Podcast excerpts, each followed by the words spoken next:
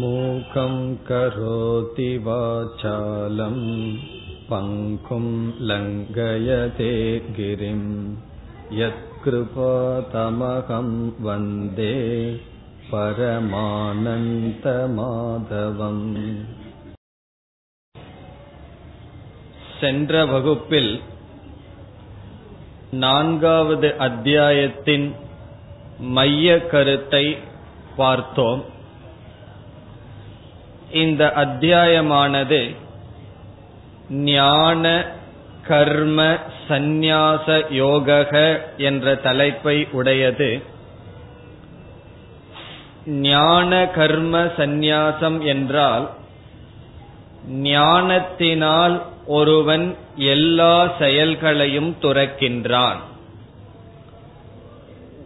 உயிரோடு இருக்கும் வரை எந்த மனிதர்களும் உடலளவில் மனதளவில் செயல்களை முற்றும் துறக்க முடியாது. ஆனால் ஞானத்தினால் ஒருவன் நான் எதையும் செய்தவன் அல்ல, செய்பவன் அல்ல என்று துறக்கலாம் என்று சொன்னால், எப்படிப்பட்ட ஞானத்தினால் ஒருவன் சந்நியாசம் செய்கின்றான் என்ற கேள்விக்கு பகவான் விளக்கம் கொடுத்தார். இந்த உடலானது, உடல் என்று சொல்லும் பொழுது நம்முடைய ஸ்தூல சரீரம், பார்த்து அனுபவிக்கப்படுகின்ற இந்த உடல், பிறகு நம்முடைய மனம், இவைகளெல்லாம் உடல் என்று சொல்கின்றோம். அது சூக்ஷ்மமான உடல். இந்த உடல் ஆனது ஜடமானது, அனாத்மா என்று சொல்லப்படுகின்றது.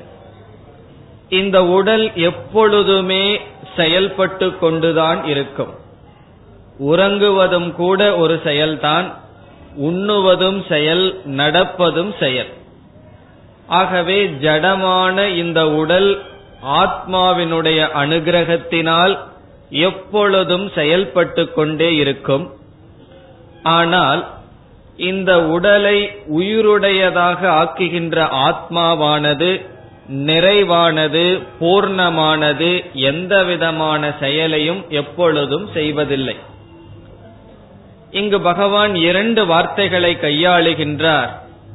கர்ம, அகர்ம என்ற வார்த்தை. கர்ம என்றால் செயல், அகர்ம என்றால் செயலற்ற நிலை. சென்ற வகுப்பில் பார்த்து முடித்தோம்.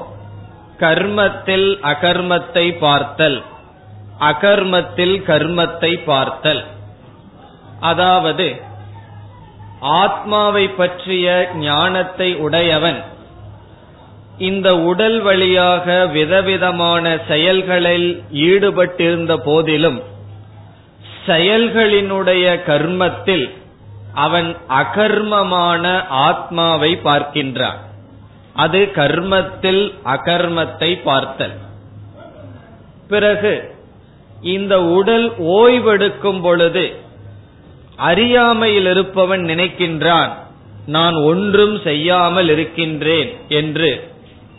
அந்த அகர்மத்தில் உடல் அமைதியாக இருக்கும் பொழுது அதில் கர்மத்தை பார்க்க வேண்டும். காரணம், இப்பொழுது அமைதியாக இருக்கும், இதற்கு பிறகு இது செயல்படும்.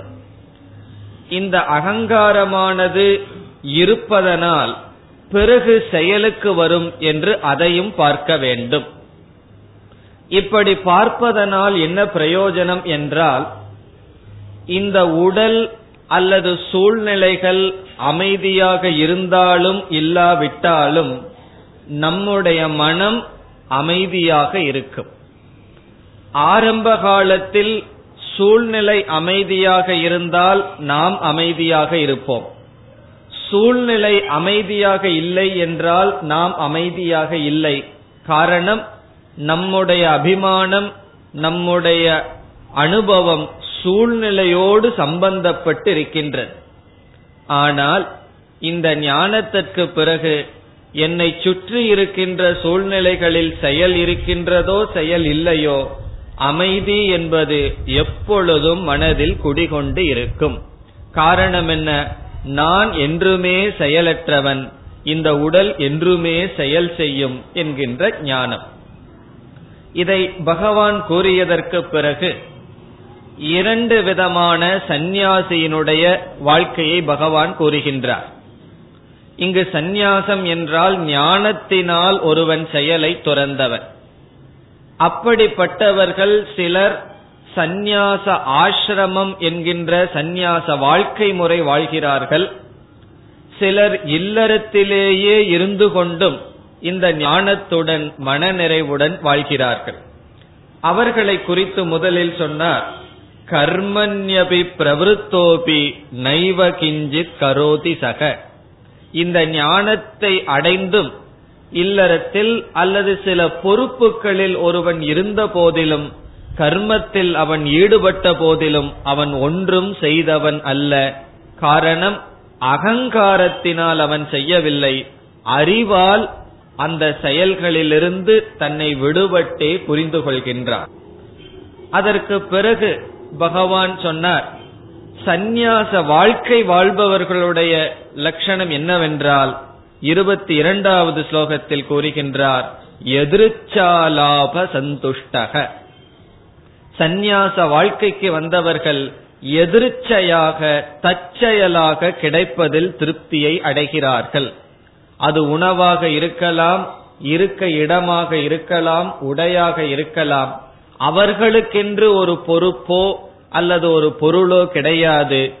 எது தற்செயலாக கிடைக்கின்றதோ அதில் அவர்கள் மகிழ்ச்சியை அடைகிறார்கள், திருப்தியை அடைகிறார்கள். இது வாழ்க்கையில் ஒரு முக்கியமான பண்பு. நம்மிடம் எது இருக்கின்றதோ அதில் திருப்தியை அடைய வேண்டும். நம்மிடம் எது இருக்கின்றதோ அதில் திருப்தியை அடையாமல் நம்மை சார்ந்தவர்கள், உறவினர்கள் அல்லது அருகில் இருப்பவர்கள், அவர்களிடம் ஒப்பிட்டு நாம் என்ன நினைக்கின்றோம், அது அவர்களிடம் இருக்கின்றதே, என்னிடம் குறைவாக இருக்கின்றதே என்று நினைக்கின்றோம்.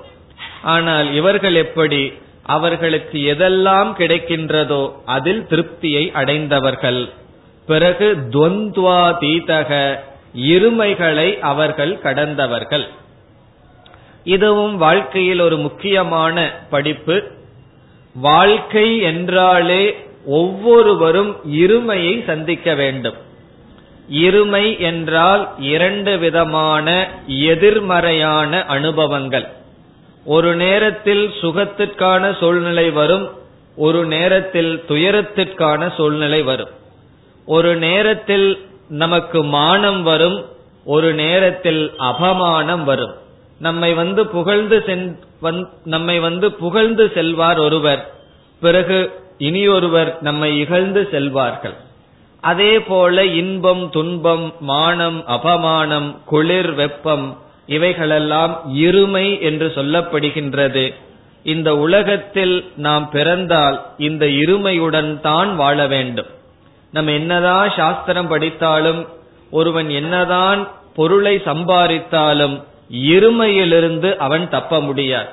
நமக்கு இந்த பூமியையே இனாமாக கொடுத்தாலும் இருமையிலிருந்து நாம் தப்பி வாழ முடியாது. ஆகவே ஏழையாகட்டும் கோடீஸ்வரனாகட்டும் இருவரும் இருமையை சந்திப்பார்கள்.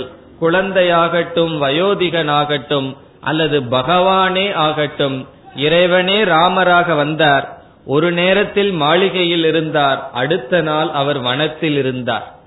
ஆனால் அவருக்கும் மற்றவர்களுக்கும் வித்தியாசம் என்ன? லக்ஷ்மணன் கூறுகின்றான், நாளை பட்டாபிஷேகம் என்று சொல்லும் பொழுது அந்த இரவு ராமர் மகிழ்ச்சியாக உறங்கினாராம், அதற்கு அடுத்த நாள் காட்டில் ராமர் மகிழ்ச்சியாக உறங்கினாராம். ஒரு கஷ்டம் வந்துட்டா நமக்கு உறக்கம் வருவதில்லை.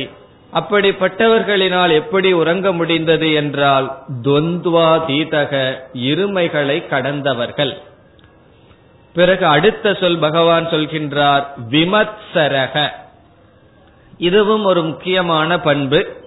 விமத்சரக என்றால் பொறாமை அற்றவன். இந்த ஞானியானவன் பொறாமை அற்றவனாக இருக்கின்றான். நம்மிடம் ஒரு பொருள் இல்லைன்னு சொல்லி வருத்தப்பட்டா அதுல ஏதாவது ஒரு அர்த்தம் இருக்கு. மற்றவனிடம் இருக்கின்றதேன்னு சொல்லி வருத்தப்பட்ட அதுக்கு என்ன மருந்து? அதுதான் பொறாமை என்று சொல்லப்படுகிறது. இதை கேட்டவுடன் இதெல்லாம் எனக்கு இல்லை என்று சொல்ல தோன்றும். ஆனால் நமக்குள்ளேயே நம்முடைய மனதை பார்த்தால் பல சொற்கள் பல சூழ்நிலைகளில் பொறாமையினால் தான் நாம் செயல்பட்டு வருவோம். நமக்குள்ளேயே இருக்கிற சில அசுர குணங்களை நமக்கே தெரியாமல் இருக்கும். ஆகவே விமத்சரக என்றால் பொறாமையற்றவனாக இருக்கின்றான். அதாவது தன்னை சுற்றி இருப்பவர்கள் எவ்வளவு தூரம் முன்னேறினாலும் அதை இவன் மகிழ்ச்சியாக ஏற்றுக்கொள்கின்றான். இப்படிப்பட்ட பண்புகளுடன் ஞானியானவன் இருக்கின்றான். காரணம் என்ன?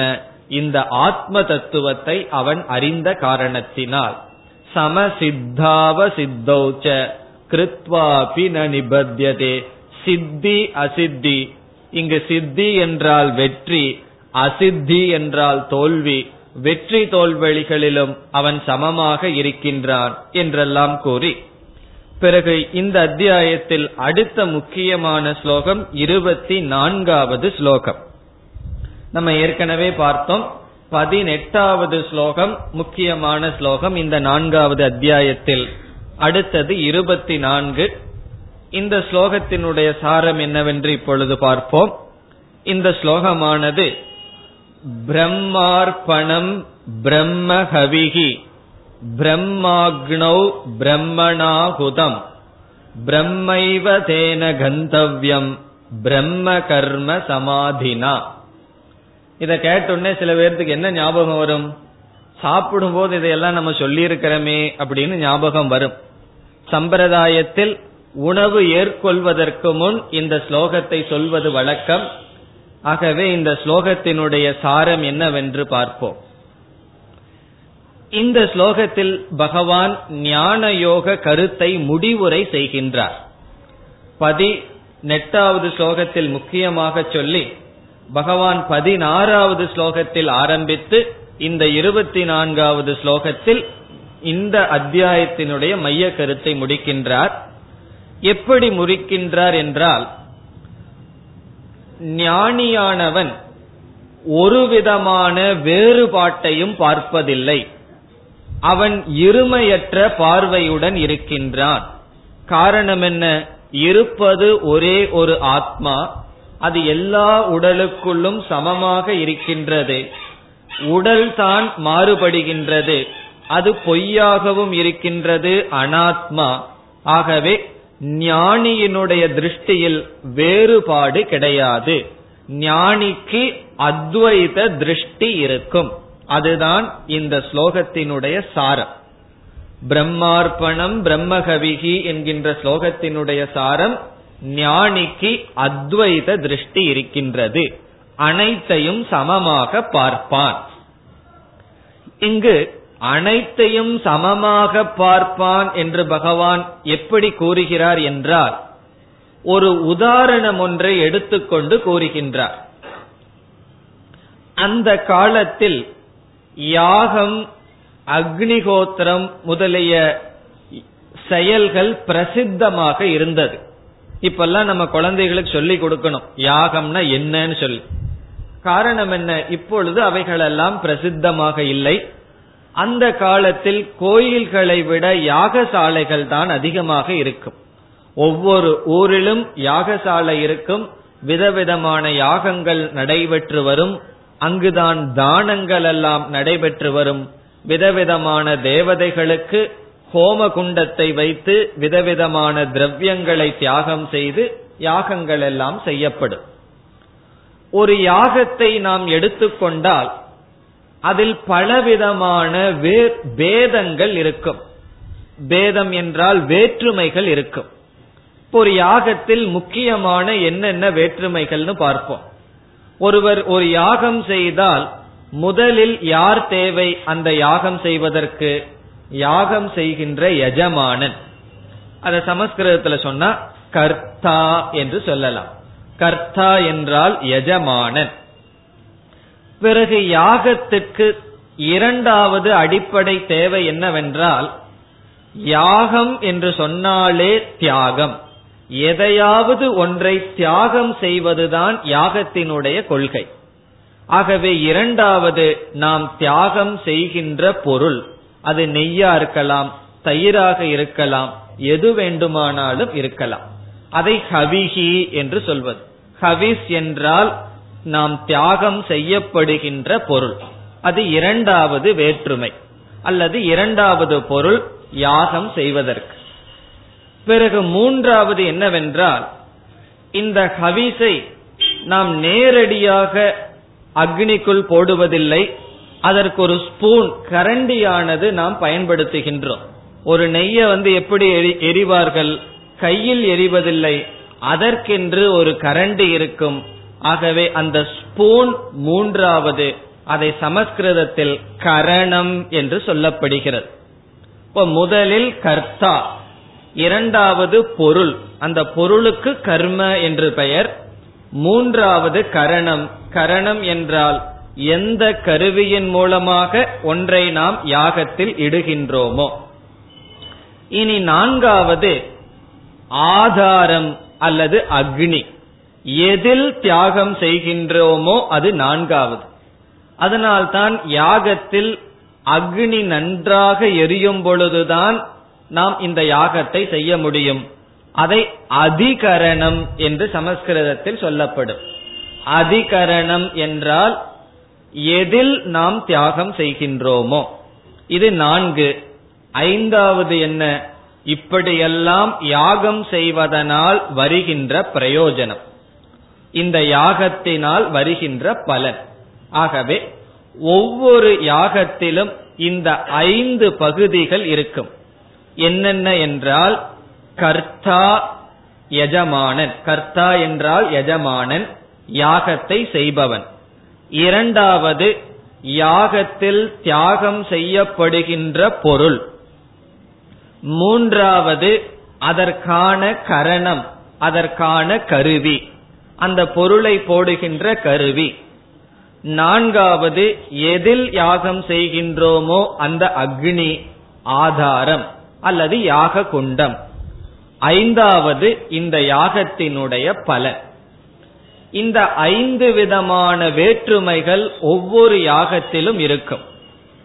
இங்கு பகவான் என்ன சொல்கின்றார், இந்த ஞானியானவன் ஏதோ ஷரீரத்தின் அளவில் யாகத்தை செய்தாலும் அவனுடைய மனதில் இவைகள் அனைத்தையுமே பிரம்மனாக பார்க்கின்றான். இதில் எந்த வேற்றுமையையும் பார்ப்பதில்லை. அப்படி என்றால் இதனுடைய பொருள் என்ன? யாகம் செய்பவன் பிரம்மனாக பார்க்கின்றான், யாகத்தில் போடப்படும் பொருளையும் பிரம்மனாகவே பார்க்கின்றான். பிரம்மன் என்றால் பரம்பொருள். எந்த கருவியின் மூலமாக யாகத்தை செய்கின்றோமோ அதையும் பிரம்மனாக பார்க்கின்றான். எதில் யாகம் செய்யப்படுகின்றதோ அதையும் பிரம்மனாக பார்க்கின்றான். இந்த யாகத்தினுடைய பலன் அடையப்படுவதும் அதுவும் பிரம்மனாக பார்க்கின்றான். இதுதான் இந்த ஸ்லோகத்தினுடைய சாரம். இப்ப ஸ்லோகத்தை பார்த்தால் பிரம்ம அர்ப்பணம். இந்த இடத்துல அர்ப்பணம் என்று சொன்னால் கருவியை குறிக்கும். அந்த கரண்டிக்கு அர்ப்பணம் என்று பெயர். சாதாரணமா அர்ப்பணம்னா உன்னை விடுதல்னு நினைச்சிட்டு இருப்போம். இங்கு அர்ப்பணம் என்றால் கரண்டி, அந்த ஸ்பூன் அல்லது கருவி. பிரம்ம அர்ப்பணம் என்றால் அந்த கரண்டி பிரம்மஸ்வரூபம். அடுத்த சொல் பிரம்ம ஹவிஹி. ஹவிஹி என்றால் நாம் எதை தியாகம் செய்கின்றோமோ அந்த பொருள், அதுவும் பிரம்மஸ்வரூபம். பிறகு அந்த அக்னி யார், எதில் யாகம் செய்கின்றோம், பிரம்ம அக்னௌ, பிரம்மன் என்கின்ற அக்னியில். இது யாரால் யாகம் செய்யப்படுகின்றது? அந்த எஜமானனும் பிரம்மன், பிரம்மனாஹுதம், அந்த பிரம்மத்தினாலேயே இது செய்யப்படுகின்றது. இந்த முதல் வரியிலேயே நான்கையும் சொல்லிட்டார் பகவான். ஸ்பூன், அந்த அர்ப்பணம், கருவி பிரம்மம், பிறகு யாகம் செய்யப்படுகின்ற பொருள் பிரம்மன், எதில் யாகம் செய்யப்படுகின்றதோ அந்த அக்னியும் பிரம்மஸ்வரூபமாக இருக்கின்றார், யார் யாகம் செய்கிறார்களோ அவர்களும் பிரம்மஸ்வரூபமாக இருக்கின்றார். பிறகு எங்கு போய் சேருவான்? அனைத்தையும் பிரம்மனாக பார்ப்பவன் எங்கு போய் சேருவான்? பலன் என்ன? பிரம்மைவ தேன கந்தவ்யம், பிரம்மத்தை தான் அவன் அடைகின்றான். ஆகவே இந்த ஞானியானவன் யாகங்களை செய்தாலும் விதவிதமான பேதங்களை உடைய யாகத்தை கையாண்டாலும் அவன் அனைத்தும் பிரம்மனாகவே பார்க்கின்றான். பிரம்ம கர்ம சமாதினா, பிரம்ம கர்ம சமாதி என்றால் அனைத்தையும் பிரம்மன் என்று பார்க்கின்றவன் பிரம்மத்தையே அடைகின்றான். இதில் எந்த விதமான வேற்றுமையையும் அவன் செய்யவில்லை. பிறகு இந்த ஸ்லோகத்தை எதற்கு நாம் சாப்பிடும் பொழுது கூறுகின்றோம் என்றால், நாம் சாப்பிடுகின்ற விஷயத்திலும் இந்த ஐந்தையும் எடுத்துக்கொள்ளலாம். எப்படி என்றால், சாப்பிடுபவன் முதல் பேதம், நான் சாப்பிடுபவன். இரண்டாவது சாப்பிடப்படும் பொருள். மூன்றாவது சாப்பிடுவதற்கு உதவும் கருவி, அது என்ன? நம்முடைய கை. நான்காவது என்ன? நான்காவது அக்னி. நாம் சாப்பிடுகின்றோம் அல்லவா, அது எங்கே செல்கின்றது? நம்முடைய வயிற்றுக்குள் செல்கின்றது. அங்கு அக்னியானது இருக்கின்றது. நம்முடைய உடலில் உஷ்ணம் இருக்கின்றது. அந்த அக்னிக்குள் நாம் கொட்டுகின்றோம். இதனுடைய பிரயோஜனம் என்ன? பசி நீங்குதல். ஆகவே சாப்பிடுபவன், இந்த எஜமானன்கிற இடத்துல சாப்பிடுபவன். பிறகு எதை தியாகம் செய்கின்றோம், அது நாம் எதையெல்லாம் சாப்பிடுகின்றோமோ அந்த பொருள். மூன்றாவது, நாம் மனிதர்களாக இருப்பதனால் எப்படி சாப்பிடுகின்றோம்? மிருகங்களைப் போல நேரடியாக சாப்பிடுவதில்லை, கையின் துணை கொண்டுதானே சாப்பிடுகின்றோம். ஆகவே கருவி, சாப்பிடுவதற்கு உதவும் கருவி மூன்றாவது நம்முடைய கை. நான்காவது நம்முடைய வயிற்றில் இருக்கின்ற அக்னி அல்லது நம்முடைய வயிறு. ஐந்தாவது பசி நீங்குதல் என்கின்ற பலன். நாம் சாப்பிடும் பொழுது இந்த ஸ்லோகத்தை சொல்வதனுடைய காரணம், பிரம்மனாகிய நான் பிரம்மஸ்வரூபமாகிய அன்னத்தை பிரம்மஸ்வரூபமான கையினால், பிரம்மஸ்வரூபமான என்னுடைய வயிற்றில் இருக்கின்ற அக்னியில் பிரம்மஸ்வரூபமான பசி நீங்குதல் என்கின்ற காரியத்திற்காக செய்கின்றேன் என்று அனைத்தும் இறைவனாகவே பார்த்தல். அதனாலதான் சாப்பிடுவதும் கூட ஒரு அக்னிஹோத்திரம் என்று சொல்வார்கள். அதற்கு என்ன பெயர் தெரியுமோ? பிராணாக்னிஹோத்திரம். பிராணாக்னிஹோத்திரம் சொன்னா சாப்பிடுறதுன்னு அர்த்தம். இப்போ ஒருவரிடம் நீங்க போய் கேட்கலாம், பிராணாக்னிஹோத்திரம் பண்ணியாச்சான்னு சொன்னா என்ன அர்த்தம்? நீங்க சாப்பிட்டாச்சா அப்படின்னு அர்த்தம். ஆகவே நம்முடைய சம்பிரதாயத்தில் உணவு உட்கொள்வதையும் கூட ஒரு விதமான யாகமாக சொல்லப்படுகின்றது. இந்த இடத்தில் இதனுடைய பொருள் என்ன? இவன் உணவு உட்கொள்வது முதல் கொண்டு விதவிதமான செயல்களில் ஈடுபட்டு கொண்டிருந்த போதிலும் இவனுக்கு எப்படிப்பட்ட ஞானம் இருக்கின்றது? அனைத்தும் பிரம்மஸ்வரூபம், எல்லாமே ஈஸ்வர சொரூபம் என்கின்ற ஞானம் இருக்கின்றது என்பதுதான் இதனுடைய சாரம். ஆகவே இந்த 24வது ஸ்லோகத்துடன் இந்த அத்தியாயத்தினுடைய மைய கருத்து முடிவடைகின்றது. இனி அதற்கு அடுத்த என்ன கருத்து பேசுகின்றார் என்று பார்ப்போம். இதற்கு பிறகு வருகின்ற ஸ்லோகங்களில் பகவான் சில சாதனைகளை பேசுகின்றார், சில பண்புகள் அல்லது சில சாதனைகளை. என்னென்ன சாதனைகளை பகவான் பேசுகின்றார் என்று பார்க்க வேண்டும். இந்த சாதனைகளை பகவான் எப்படி பேசுகிறார் என்றால், அந்த காலத்தில் அக்னிஹோத்திரம் யாகம் என்பது பிரசித்தம். அந்த யாகத்தினுடைய உதாரணத்தை வைத்துக்கொண்டே பகவான் சில சாதனைகளை பேசுகின்றார். இந்த சில சாதனைகளை பேசியதற்கு பிறகு ஒவ்வொரு மனிதரும் இப்படிப்பட்ட சாதனைகளை செய்கிறார்கள். இந்த எல்லா சாதனைகளிலும் எது உயர்ந்த சாதனை என்று சொல்வார். இப்போ ஒவ்வொருவரும் ஒவ்வொரு சாதனை செய்வார். ஒருவர் விரதம் இருப்பார்கள், ஒருவர் பிராணாயாமம் செய்வார்கள், ஒருவர் முறையாக கோயிலுக்கு வருவார்கள், ஒருவர் யாத்திரை செல்வார்கள். இப்படி விதவிதமான சாதனைகளை மனிதர்கள் பின்பற்றுகிறார்கள். பகவான் சொல்ல போறார், இப்படி ஆன்மீகத்தில் இருக்கின்றவர்கள் விதவிதமான சாதனை செய்பவர்களில் எந்த சாதனை மேலானது என்று பகவான் சொல்ல இருக்கின்றார். இப்ப என்ன சாதனை மேலானதுன்னு பகவான் எங்கு சொல்றாரோ அங்கு பார்ப்போம். இப்பொழுது வரிசையாக சுருக்கமாக என்னென்ன சாதனைகளை பகவான் சொல்றார் ஒவ்வொரு சாதனையாக சொல்லி அதனுடைய பொருளை சுருக்கமாக பார்ப்போம். முதல் சாதனையாக பகவான் சொல்வது நாம் வாழ்க்கையில் செய்கின்ற யாகங்கள். சில பேர் சில யாகங்களை செய்வார்கள், அதையே முதல் சாதனையாக சொல்கின்றார். அதை நாம் இப்பொழுது இறை வழிபாடு அல்லது பிரார்த்தனை என்று பொருள் கொள்ளலாம். அதை 25வது ஸ்லோகத்துல சொல்றார்.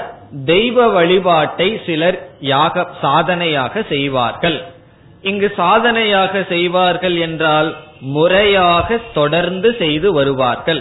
அக்னிஹோத்திரமோ அல்லது விதவிதமான பூஜைகள் மனிதர்கள் செய்து வருவார்கள். நவராத்திரி பூஜை இந்த மாதிரி சிலர் வீட்டுல பார்த்தோம்னா அந்த பூஜைகளை தொடர்ந்து செய்து வருவார்கள் தலைமுறை தலைமுறையாக.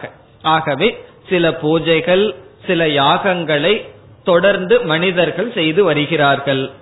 அப்படி ஒரு விதமான மனிதர்கள் ஒரு விதமான சாதனையை பின்பற்றுகிறார்கள்.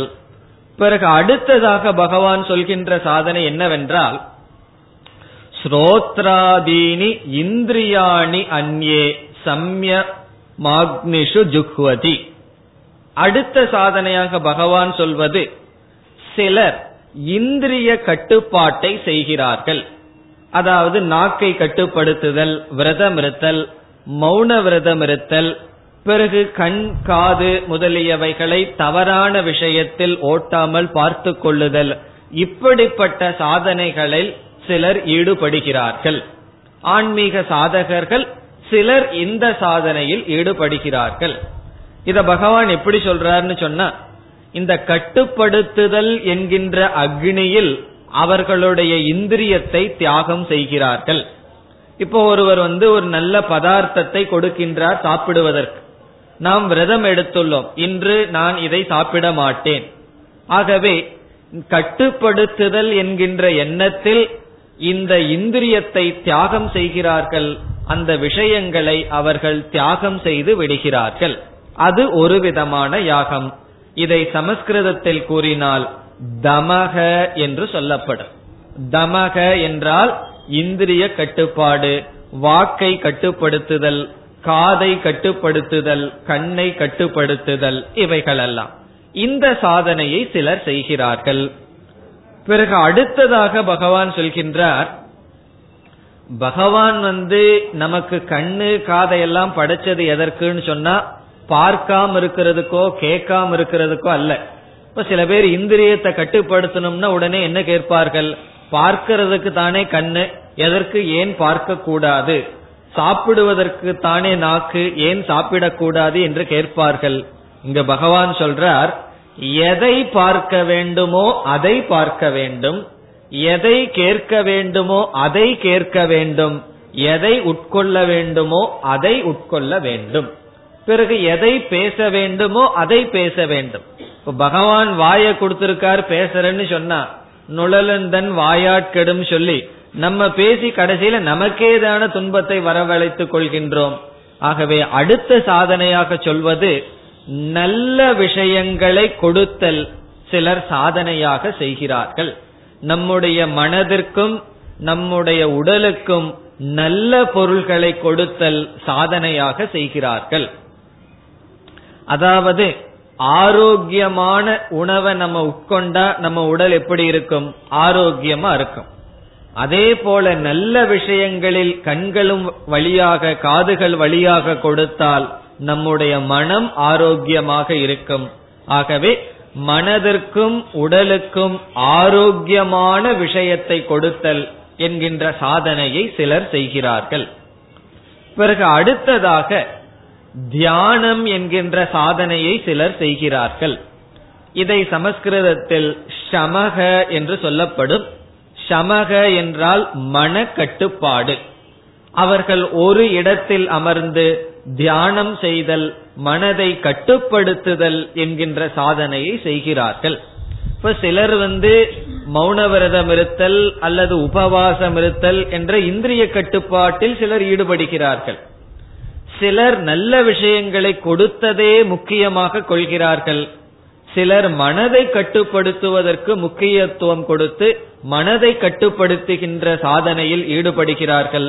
அவர்களையெல்லாம் பார்த்தால் எப்பொழுதுமே என்ன செய்வார்கள், எப்படி மனதை அடக்குதல் என்று எண்ணத்திலேயே இருந்து அதிகம் ஜபம் செய்வார்கள்.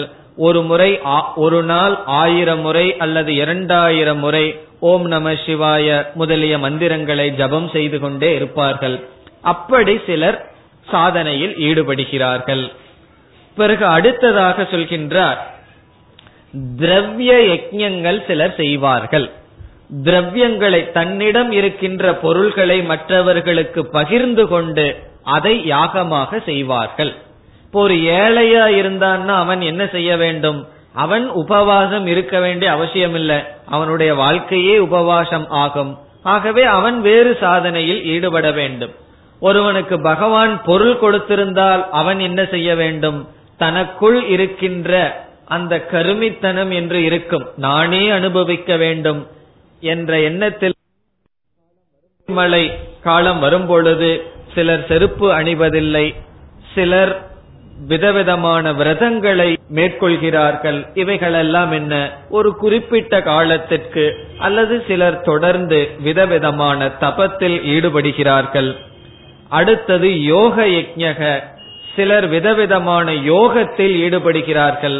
பதஞ்சலி எல்லாம் யோக சூத்திரத்துல விதவிதமான யோகத்தின் படி சொல்லியிருக்கார், அதை சிலர் செய்கிறார்கள். பிறகு சிலர் சுவாத்தியாய ஞான யஜ்ஞஸ்ட, சிலர் சாஸ்திரத்தை படித்தல் அல்லது விஷ்ணு சகஸ்ரநாமம், லலிதா சகஸ்ரநாமம் முதலியவைகளை வாயாக ஓதுதல் என்கின்ற சாதனையை செய்கிறார்கள் என்று கூறுகின்றார். அதற்கு பிறகு சிலர் பிராணாயாமத்தில் ஈடுபடுகிறார்கள் என்று பகவான் கூறுகின்றார். சில பேர் அப்படியும் சில பேர் இருப்பார்கள், அவர்கள் எப்பொழுது பார்த்தாலும் பிராணனை பற்றியே பேசிக்கொண்டிருப்பார்கள். விதவிதமான பிராணாயாமத்தை அவர்கள் செய்வார்கள்.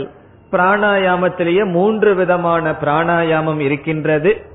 அதில் என்னவென்றால், மூச்சையெல்லாம் வெளியே விட்டு அதிக காலம் இருந்து பழகுதல், பிறகு மூச்சை உள்ளே வைத்து அதிக காலம் இருந்து பழகுதல், மெதுவாக மூச்சை எடுத்து விட்டு பழகுதல், இப்படிப்பட்ட பிராணாயாமத்தில் சிலர் ஈடுபடுகிறார்கள் என்று விதவிதமான சாதனைகளை சொல்லி, பிறகு அடுத்ததாக என்ன சொல்றார், சிலர் நியதாகாராக, நியமமான ஆகாரத்தில் சிலர் சாதனையை கைப்பிடிக்கிறார்கள். அப்படியும் சிலர் இருப்பார்கள், நான் இங்க சாப்பிட மாட்டேன், அங்க சாப்பிட மாட்டேன், வீட்டுலதான் சாப்பிடுவேன்னு சொல்லி ஆகார நியமத்தில், ஆகாரம்னா உணவு நியமத்தை சிலர் கையாளுகிறார்கள் என்று பகவான் விதவிதமான யாகங்கள், அதாவது விதவிதமான சாதனைகளையே சொல்லி வருகின்றார். பிறகு இறுதியாக என்ன சொல்கின்றார், இப்படி யார் வாழ்கிறார்களோ அவர்களுக்குத்தான் இந்த லோகம் அல்லது இதை இறந்ததற்கு பிறகு நல்ல லோகம் கிடைக்கும். இப்படி யக்ஞ வாழ்க்கை வாழாதவர்களுக்கு இந்த லோகத்திலும் நிம்மதியாக இருக்க முடியாது, அடுத்த லோகமும் அவர்களுக்கு கிடையாதுன்னு சொல்ற. இப்போ ஒரு சின்ன உதாரணம் பார்த்தால், ஒருவர் ஒழுங்கான ஆகாரப்படி வாழ்க்கையை வாழ்ந்தால் அவர்களுக்கு இந்த லோகமும் நன்கு அமையும். காரணம் என்ன, நம்ம தவறான ஆகார வாழ்க்கையெல்லாம் அல்லது வாழ்க்கை முறை தவறாக இருந்தால் எவ்வளவு காலம் அனுபவிக்க முடியும்? இந்த இளமை இருக்கிற வரைக்கும். பிறகு இளமையிலேயே ஒருவன் முதுமையை அடைந்து விடுவான், நோயை அடைந்து விடுவான். போக பொருள்கள் நம்முடைய உடலுக்கு செல்ல செல்ல நமக்கு என்ன வரும் என்றால் ரோகம்தான் வரும். ஆகவே போகியும் ரோகியும் எப்பொழுதும் சமமாகத்தான் இருப்பான்.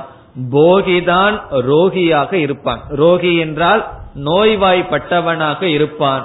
ஆகவே நியமப்படி வாழ்பவர்கள் நல்லதை பார்த்து, நல்லதை உட்கொண்டு, நல்ல ஆசனங்கள் இவைகளையெல்லாம் செய்து ஒழுக்கமாக வாழ்பவர்களுக்கு இந்த லோகமும் உண்டு என்றால் இந்த லோகத்தில் நல்ல பிரயோஜனத்தை அடைகிறார்கள். பிறகு இவர்கள் செய்த புண்ணியத்தினால் அடுத்த லோகத்திலும் இறந்ததற்கு பிறகும் நல்ல லோகத்தை அடைகிறார்கள்.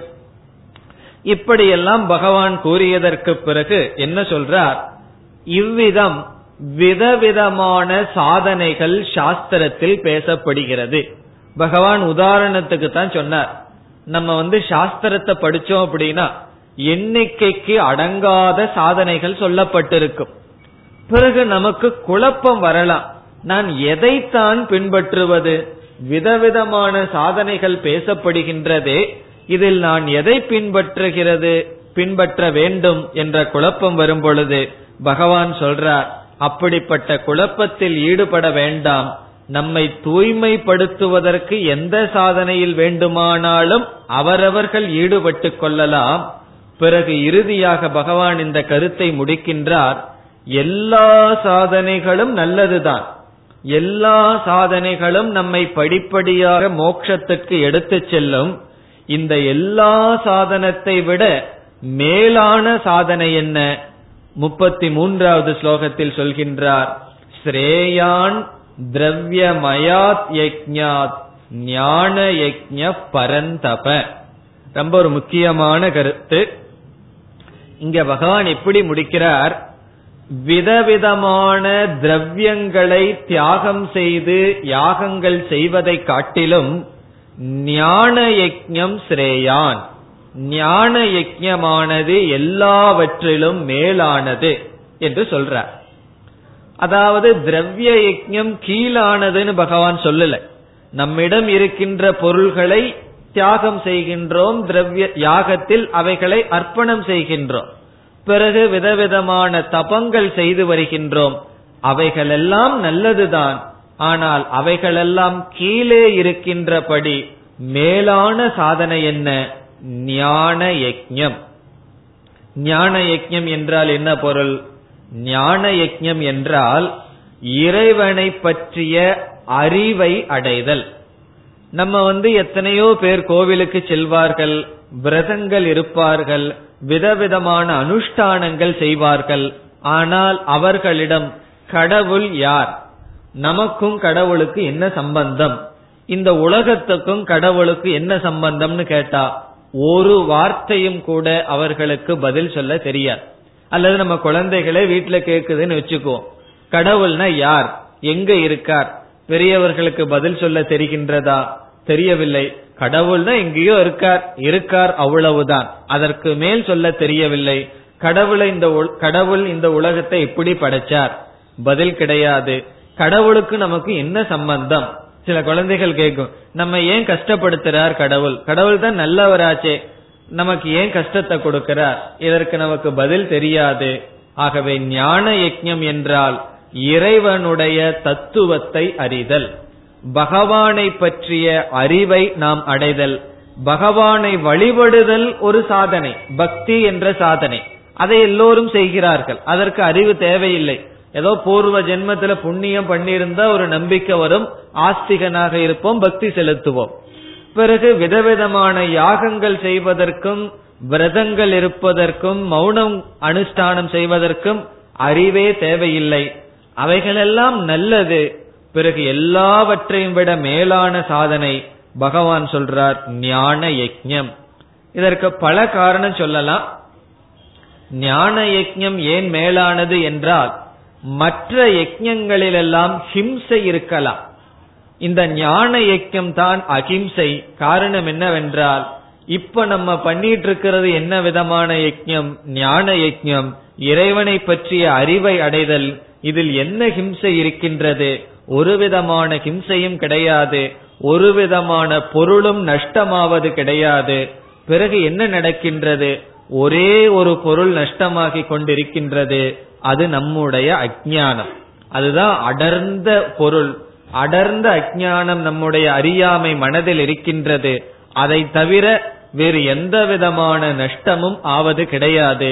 இப்ப சில பேர் கோயிலுக்கு போய் ஏதாவது செய்யலாம்னு தெரிபார்கள், கீத வகுப்பு நடக்குதே வாங்கன்னு சொன்னா வரமாட்டார்கள். காரணம் என்ன? இந்த ஞான யஜ்ஞத்திற்கு வருவதற்கே பகவான் சொல்றார் மனம் பக்குவப்பட்டிருக்க வேண்டும். மற்ற சாதனைகள் எல்லாம் சுலபமானது, ஆரம்பப்படி. ஞான யஜ்ஞம் எல்லா சாதனைகளை காட்டிலும் மேலானது.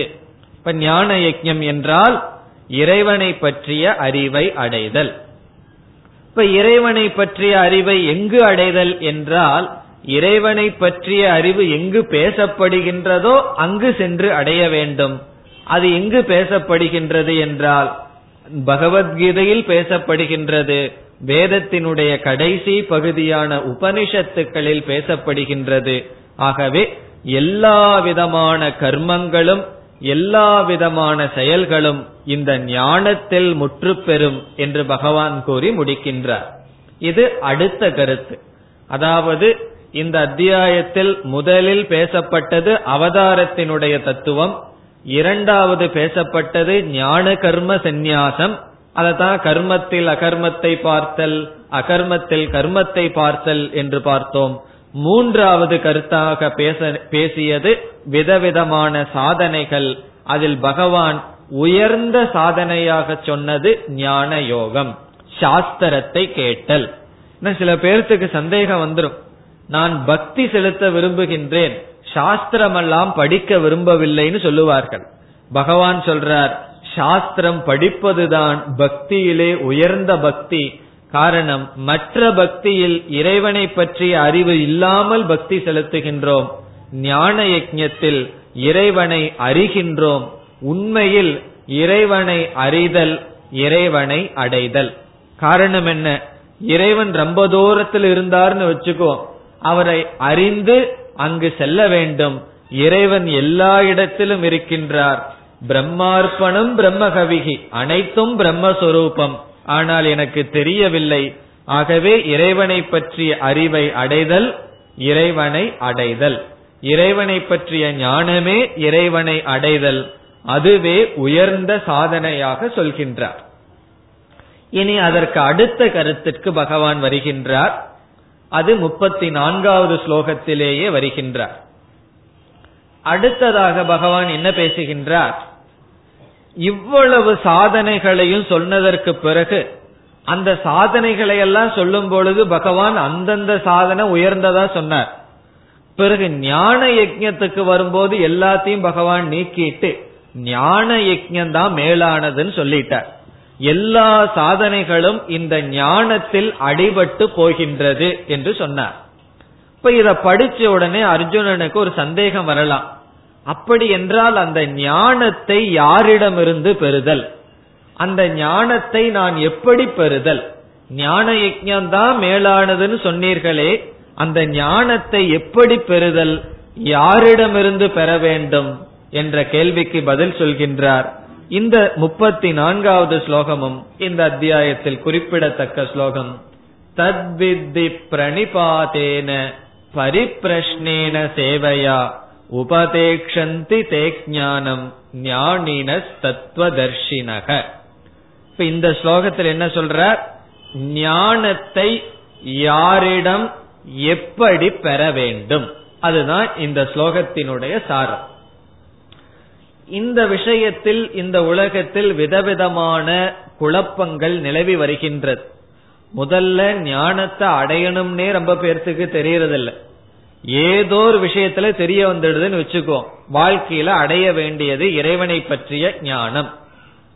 அதற்கு பிறகு என்ன நினைக்கிறார்கள் சிலர், நம்ம தியானம் செய்து கொண்டே இருந்தா இந்த ஞானம் வந்துடுமா, அல்லது சமுதாய சேவை செய்து கொண்டே இருந்தா திடீர்னு ஞானம் வந்து விடுமா, விதவிதமான யோகாசனங்கள் செய்தால் இந்த ஞானம் வந்து விடுமா என்றெல்லாம் ஞானத்தை அடைவதற்கு எது உபாயம் என்று பலர் குழம்பி இருக்கின்றார்கள்.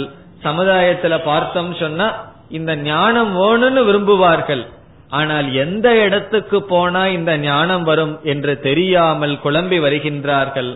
அந்த இடத்துல பகவான் இந்த ஸ்லோகத்தை சொல்கின்றார், தத் வித்தி, அந்த ஞானத்தை நீ தெரிந்து கொள், அந்த ஞானத்தை நீ அடைய வேண்டிய இடம் என்ன, எப்படி நீ அதை அடைய வேண்டும், அதை சொல்கின்றார்.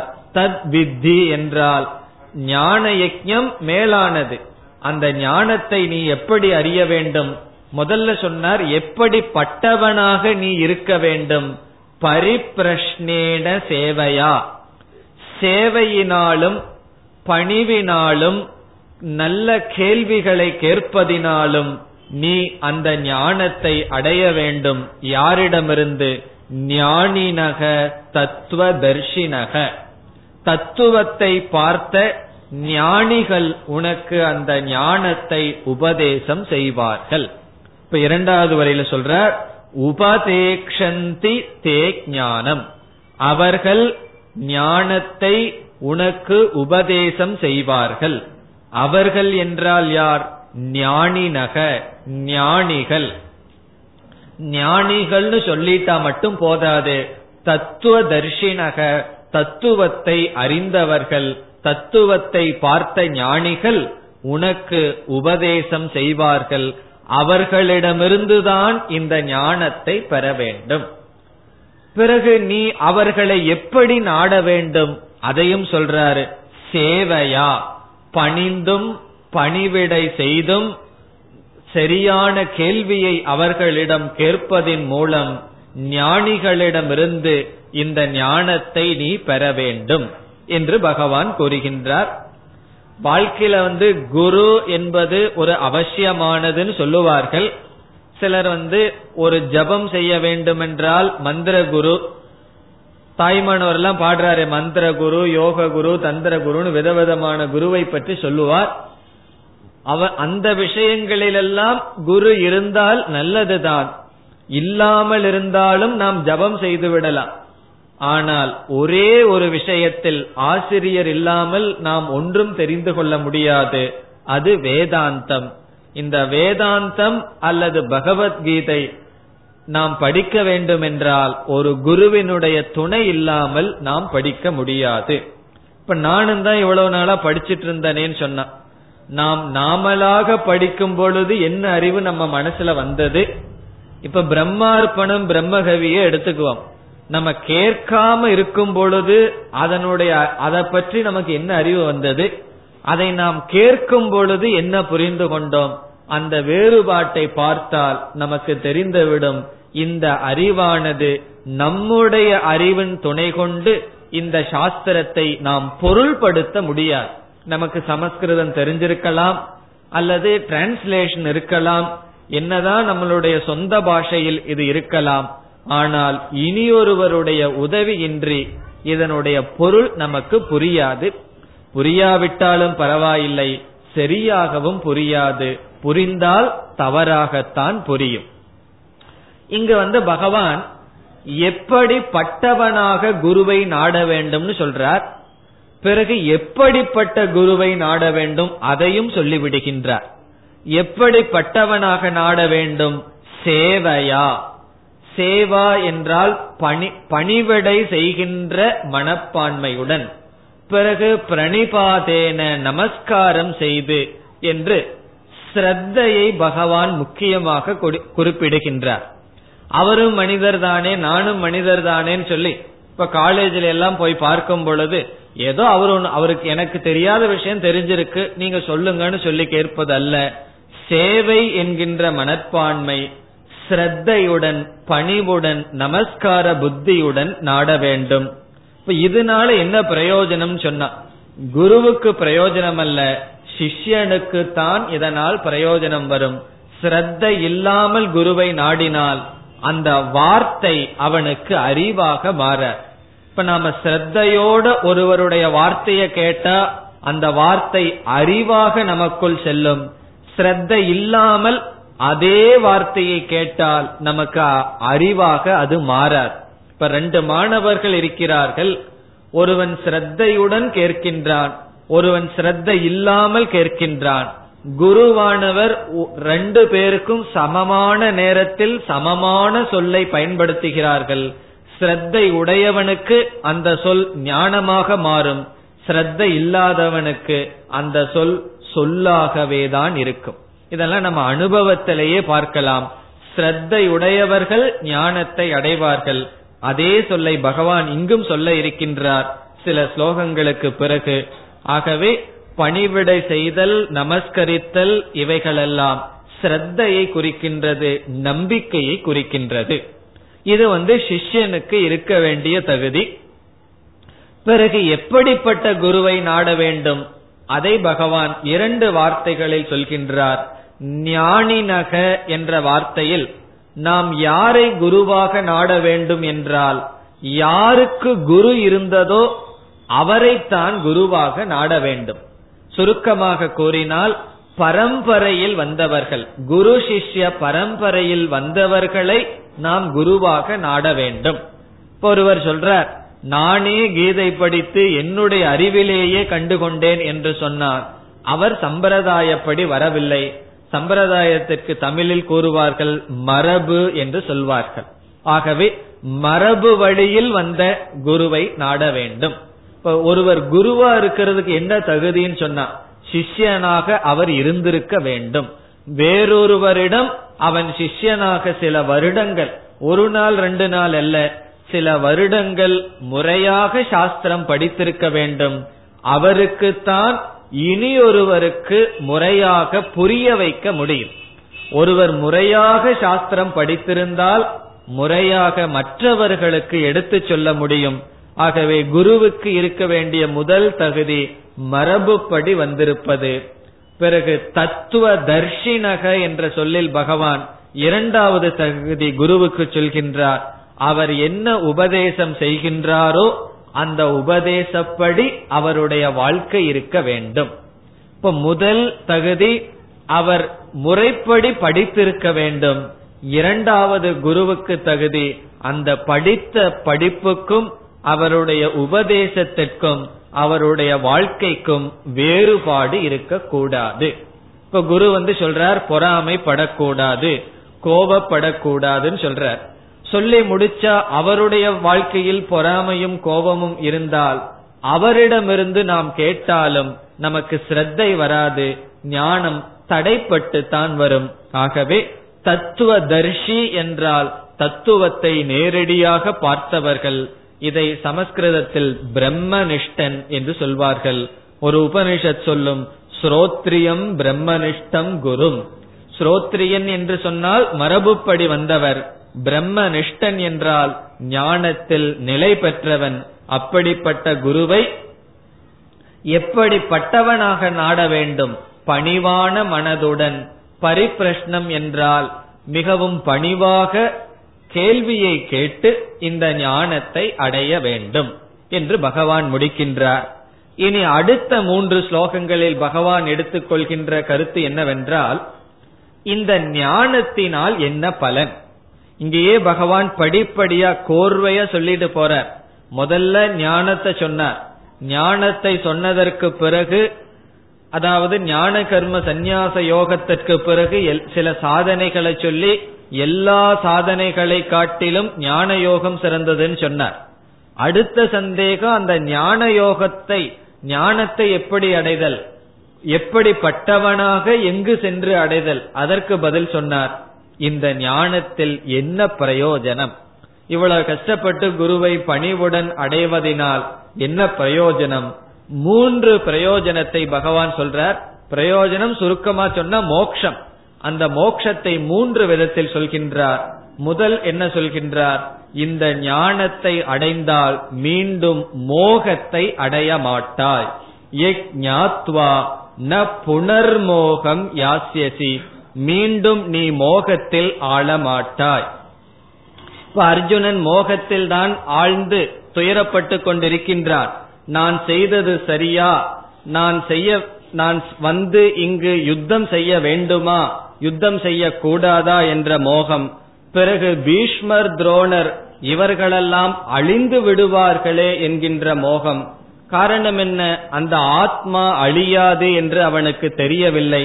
ஆகவே இந்த ஞானத்தினால் மோகத்திலிருந்து விடுதலை அடைவாய். ஒரு பிரயோஜனம். இரண்டாவது பிரயோஜனம், நீ எப்படிப்பட்ட பாவியாக இருந்திருந்தாலும் அந்த பாபத்திலிருந்து விடுதலை அடைவாய். அதுவும் ஒரு முக்கியமான பிரயோஜனம். இந்த ஞானத்தை அடைவதற்கு முன் நீ எப்படிப்பட்ட அல்லது எவ்வளவு பாபம் செய்திருந்தாலும் அந்த பாபத்திலிருந்து விமோக்ஷனத்தை அடைவாய். அதாவது நமக்குள் இருக்கின்ற குற்ற உணர்வுகள் நம்மை விட்டு சென்றுவிடும். சிறு வயதில் அதிகமான பாபத்தையும் மற்றவர்களை ஏமாற்றியே ஒருவன் வாழ்ந்து வந்தால், வயதான காலத்தில் உடலே நிக்கிறதுக்கு சக்தி இல்லாத காலத்தில் அவனுடைய மனம் எப்படி இருக்கும் என்றால் மிகவும் பழுவாக இருக்கும். ஏன்னா நம்மிடம் பேசுறதுக்கோ கேட்கறதுக்கோ யாரும் இருக்க மாட்டார்கள். தனிமை எப்பொழுது வரும்? அந்த நேரத்துல மனசுல என்ன வருமோ, நல்லது செஞ்சது வராது. யாரையெல்லாம் ஏமாற்றினோம், எப்படியெல்லாம் நம்ம வாழ்ந்தோம், அந்த எண்ணம் தான் நம்மை தாக்கும். இங்கு பகவான் சொல்றார், இந்த ஞானம் வந்து விட்டால் நீ எவ்வளவு பாபம் செய்திருந்தாலும் அந்த பாபத்திலிருந்து விடுதலை அடைவாய். ஆகவே முதல் மோக நாசம், இரண்டாவது பாப நாசம். ஒரு ஊருக்கு பேரே இருக்கு, பாபநாசம் ஒரு ஊருக்கு பேரே இருக்கு. அப்ப இரண்டாவது பிரயோஜனம் பாப நாசம், நம்முடைய பாபமெல்லாம் நாசமடையும். பிறகு மூன்றாவது பிரயோஜனமாக சொல்கின்றார், இந்த பாபம் இந்த பிறவியில் மட்டுமல்ல, எல்லா பிறவியில் செய்த பாபங்களும் நாசமடையும். அதை கர்ம நாசம் என்று சொல்கின்றார். எப்படி விறகு கட்டையை அக்னியில் போட்டால் அது பஸ்மமாக மாறி விடுகின்றதோ, அதே போல உன்னுடைய எல்லா வினைகளும் நாசத்தை அடைந்துவிடும் என்று அழகா மூன்று விதமான நாசத்தை சொல்றார். மோகநாசம், பாபநாசம், கர்மநாசம்.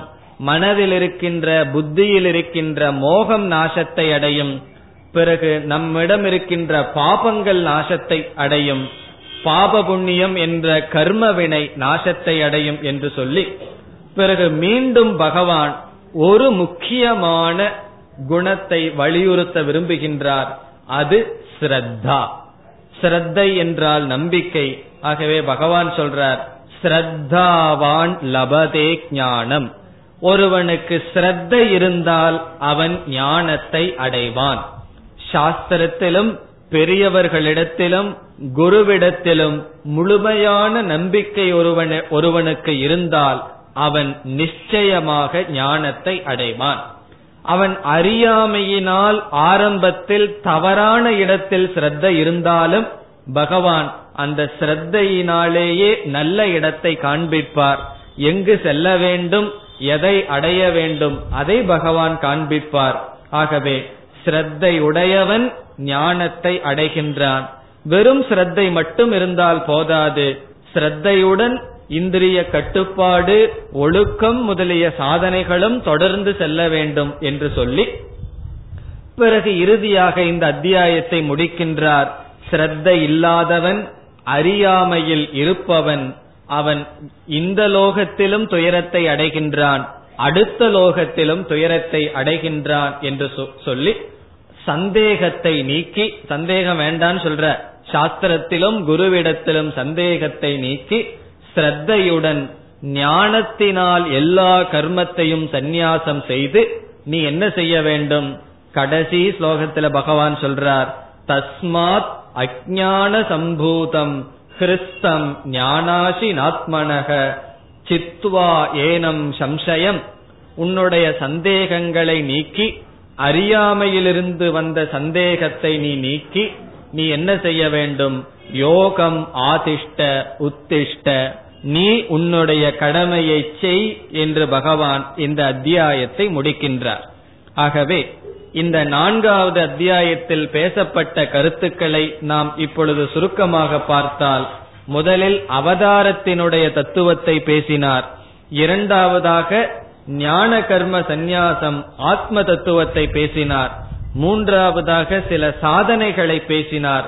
பேசி இறுதியில் ஞான யோகத்தை உயர்வாக சொன்னார். நான்காவதாக அந்த ஞானத்தை யாரிடம் எப்படி அடைய வேண்டும் என்று சொன்னார். ஐந்தாவதாக மூன்று விதமான பிரயோஜனம். இறுதியாக ஸ்ரத்தையினுடைய மேன்மையை சொல்லி, நீ உன்னுடைய கடமையை செய்ய வேண்டும் என்று முடித்தார். இத்துடன் நான்காவது அத்தியாயம் முடிவடைகின்றது. நாம் அடுத்த வகுப்பில் ஐந்தாவது அத்தியாயத்திற்குள் செல்வோம். ஓம் பூர்ணமதః பூர்ணமிதம் பூர்ணாத் பூர்ணமுதச்யதே பூர்ணஸ்ய பூர்ணமாதாய பூர்ணமேவாவசிஷ்யதே. ஓம் சாந்தி சாந்தி சாந்தி.